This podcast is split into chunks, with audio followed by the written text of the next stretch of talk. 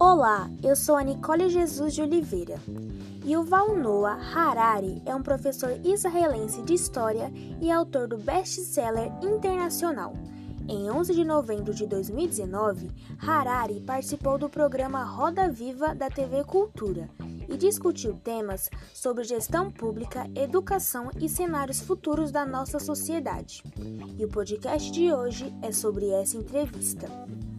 A entrevista teve seu foco nos perigos e mudanças sociais causadas pelo avanço da tecnologia. O historiador Harari apontou a importância de regulamentar adequadamente os novos dispositivos tecnológicos para evitar a propagação da desinformação, mas apontou que, na sua opinião, o agente central dessa ação é o governo e afirma que as empresas deveriam agir com responsabilidade mas, no fim das contas, a responsabilidade é do governo e do público que elegeu esse governo. Harari também comenta sobre as futuras transformações no mercado de trabalho, que serão consequências das novas tecnologias. Diz que as pessoas precisarão continuar aprendendo pelo resto de suas vidas, para que elas possam se adaptar e acompanhar esse avanço tecnológico que será constante e que haverá novos empregos sim. Porém, o grande problema será o retreinamento.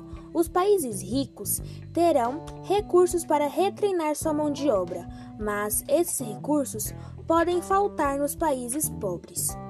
Harari afirma que os dados estão se tornando a capital mais importante do mundo e que antigamente o capital mais importante era a terra. Sendo assim, a política lutava para controlar as terras, e quando essas terras eram concentradas nas mãos de poucas pessoas, tinha-se uma ditadura.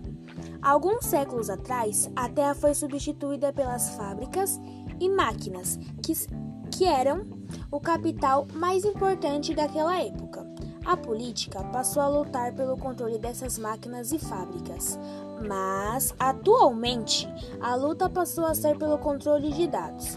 E esse ponto foi um assunto que me chamou bastante atenção. Podemos pensar que futuramente as pessoas podem estar vivendo na era das ditaduras digitais, as ditaduras baseadas em tecnologias digitais de vigilância. Ele disse que todos os governos do mundo hoje enfrentam a tentação de comprar tecnologias sofisticadas de vigilância. Outro tema abordado na entrevista foi a justificativa de preconceitos sociais por meio da religião.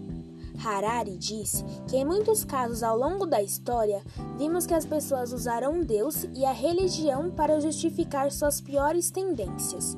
E essa questão também foi um ponto que me fez refletir. E podemos ver muitos exemplos disso ao decorrer da história, como por exemplo a Igreja Católica, que não somente apoiou a escravidão, como também lucrou com ela. Bom, ouvintes, esse foi o podcast de hoje. Espero que vocês tenham gostado. Até os próximos.